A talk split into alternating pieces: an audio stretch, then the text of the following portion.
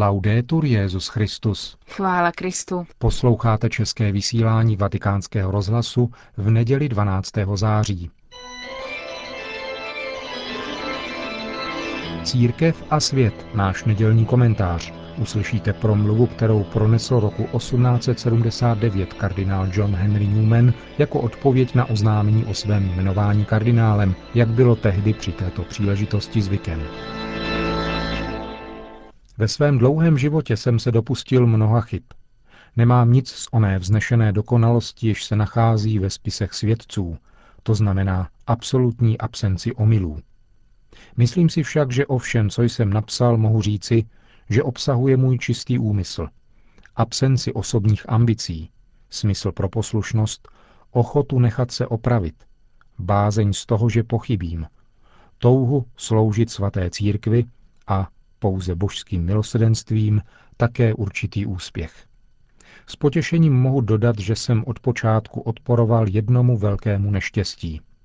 30, 40, 50 let jsem se snažil odporovat všemi svými silami duchu liberalismu v náboženství. Nikdy neměla svatá církev více zapotřebí, aby tomu někdo odporoval, než dnes, kdy se bohužel toto pochybení šíří jako smrtelná léčka po celé zemi. Při této pro mne tak významné okolnosti je na místě, abych pohlédl na celý svět, na církev svatou a její budoucnost, a snad nebude pokládáno za nevhodné, když zopakuji obsudek, který jsem již mnohokrát vyslovil. Liberalismus na náboženském poli je nauka, podle níž v náboženství není žádná pozitivní pravda a jedno krédo je stejné jako druhé. To je přesvědčení, kterému se každým dnem dostává více síly a kreditu. Je to popření náboženství jakožto pravdy. Učí se, že všechna náboženství musí být tolerována, protože všechna jsou jen otázkou názoru. Zjevené náboženství prý není pravdou, nýbrž cítěním a osobní preferencí, nikoli objektivním a zázračným faktem. A každý jedinec má právo připisovat mu cokoliv, co nejvíce oslovuje jeho fantazii. Zbožnost se prý nezakládá na víře. Je možné navštěvovat protestantské nebo katolické kostely, účastnit se bohoslužeb v obou a nepatřit nikam.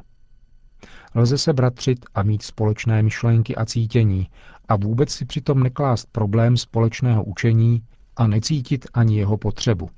A poněvadž je náboženství tak osobní záležitostí a soukromou věcí, je třeba jej absolutně vyloučit ze vztahů mezi lidmi. Kdyby někdo měnil náboženství každý den, co je tobě do toho? Zkoumat náboženství někoho druhého není méně indiskrétní, než pátrat po jeho ekonomickém zázemí nebo po jeho rodinném životě. Náboženství naprosto nemá být pojivem společnosti. Občanská moc byla až do posud křesťanská. I v zemích odloučených od církve, jako je moje vlast, za mého mládí ještě platilo. Křesťanství je zákonem státu. Občanská struktura společnosti, vytvořená křesťanstvím, dnes zavrhuje křesťanství. Citované rčení, jakož i mnohá podobná, zmizela nebo se vytrácejí a na konci století, nezasáhne-li Bůh, zmizí úplně. Doposud se mělo za to, že náboženství svými nadpřirozenými sankcemi dokáže zabezpečit našemu obyvatelstvu zákon a řád. Nyní se filozofové a politici snaží vyřešit tento problém bez pomoci křesťanství. Namísto autority a učení církve podporují naprosto sekularizované školství, určené k tomu, aby každému jedinci dalo pochopit, že být řádným a pracovitým přináší osobní výhody. Potom jsou poskytovány velké principy, které mají nahradit náboženství a kterých by se takto vychované masy měly držet, tedy etické pravdy v nejširším smyslu, spravedlnost, dobrota, čestnost a tak dále. Zkrátka získaná zkušenost i ony přirozené zákony, které spontánně existují a působí ve společnosti a v záležitostech sociálních i psychologických, například ve vládě, v obchodě, ve finančnictví, ve zdravotnictví a ve vztazích mezi státy. Pokud jde o náboženství, jde prý o privátní luxus, který si někdo může dovolit, pokud chce, ale za který samozřejmě musí platit a který druhým nelze vnucovat ani obtěžovat druhé tím, že ho sám praktikuje. Všeobecné charakteristiky této velké apostaze jsou všude stejné, ale v podrobnostech se liší stát od státu. Budu mluvit nyní o své zemi, kterou znám nejlépe. Obávám se, že zde bude mít velký úspěch, třeba že si lze stěží představit, jak skončí. Na první pohled by bylo možné se domnívat, že angličané jsou svým zvláštním způsobem myšlení mnohem více náboženští, než je tomu na evropské pevnině, jež, jak se zdá, staví na ateismu. Naším neštěstím však je, že i přesto, stejně jako jinde, povede k ateismu, třeba že se z ateismu nutně nerodí. Je třeba připomenout, že náboženské sekty, které se objevily v Anglii před třemi stoletími a jsou dnes velmi silné, stavějí se zavile proti jednotě církve a státu a přáli by si od křesťanštění monarchie a celého jejího aparátu, přičemž argumentují tím, že by tato katastrofa učinila křesťanství čistším a silnějším. Princip liberalismu je nám vnucován samotnými okolnostmi. Uvažme důsledky působení všech těchto sekt. Se vší pravděpodobností představují náboženství poloviny obyvatelstva a nezapomínejme, že naší vládou je demokracie.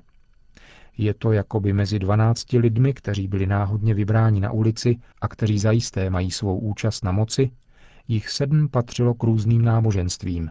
Jak ovšem mohou dosáhnout jednomyslné působnosti na místní i národní úrovni, když každý usiluje o uznání vlastní náboženské denominace?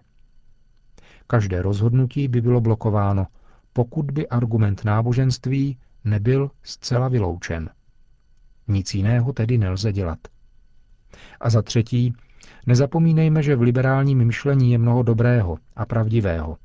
Stačí citovat například principy spravedlnosti, cti, střídmosti, sebekontroly, dobročinnosti, které, jak jsem již zmínil, patří mezi nejvíce proklamované principy a tvoří přirozené zákony společnosti. Jedině tehdy, až si povšimneme, že tento krásný seznam principů je pojímán tak, aby naprosto odstranil náboženství, jsme nuceni liberalismus odmítnout.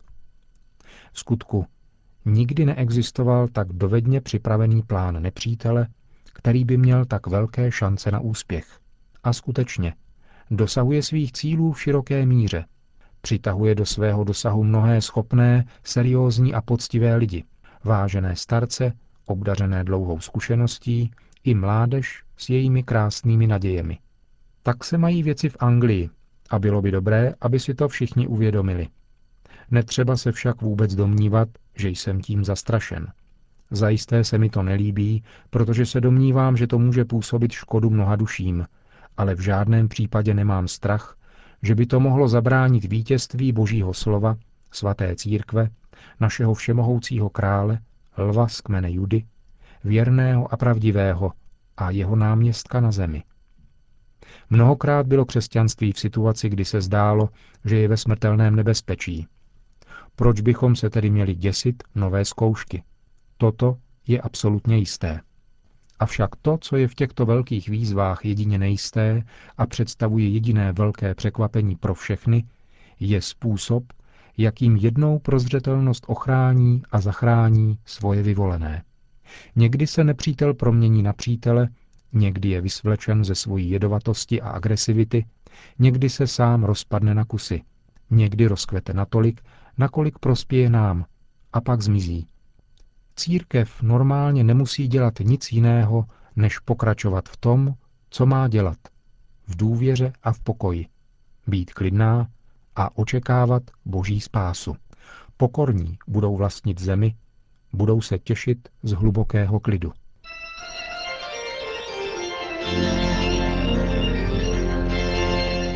V komentáři Církev a svět jste slyšeli promluvu, kterou pronesl kardinál John Henry Newman jako poděkování na své jmenování kardinálem v roce 1879.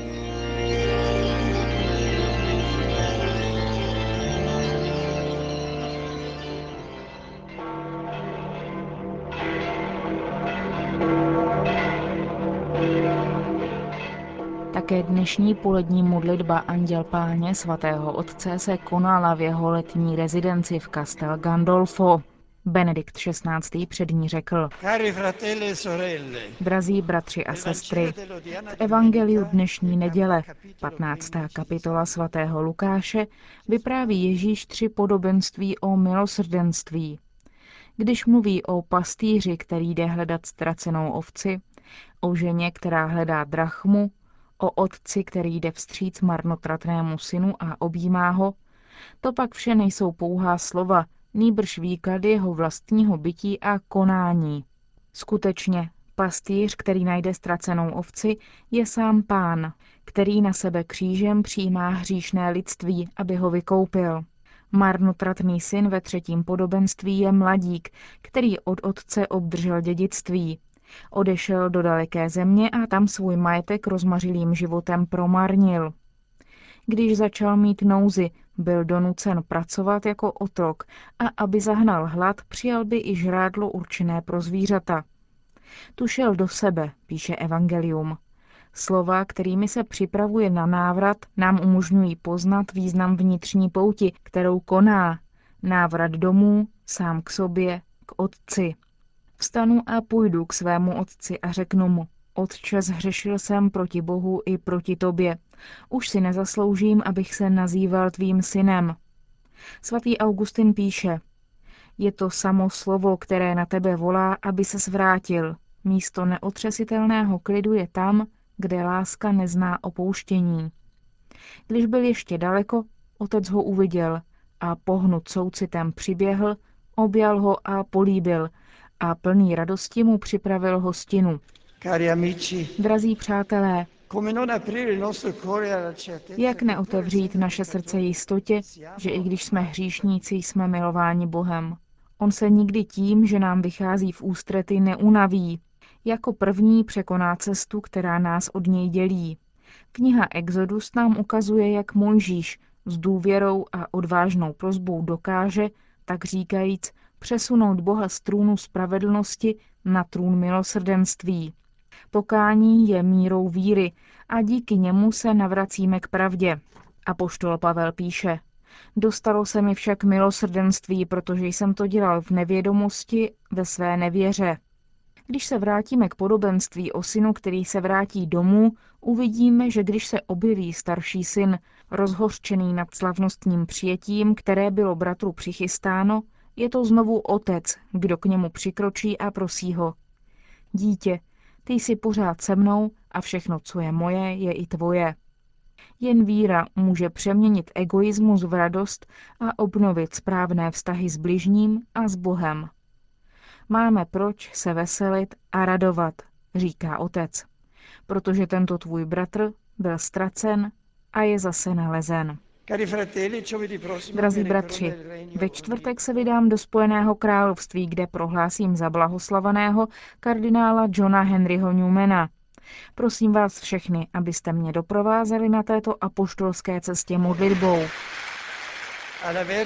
Paně Marii, jejíž svaté jméno dnes církev slaví, svěřme naši cestu obrácení k Bohu, řekl Benedikt XVI. před dnešní polední modlitbou Anděl Páně a po ní udělil všem přítomným své apoštolské požehnání. Sit nomen Domini benedictum, et nunc in seculum, adiutorium nostrum in nomine Domini, benedicat vos omnipotens Deus, Pater et Filius et Spiritus Sanctus. Amen.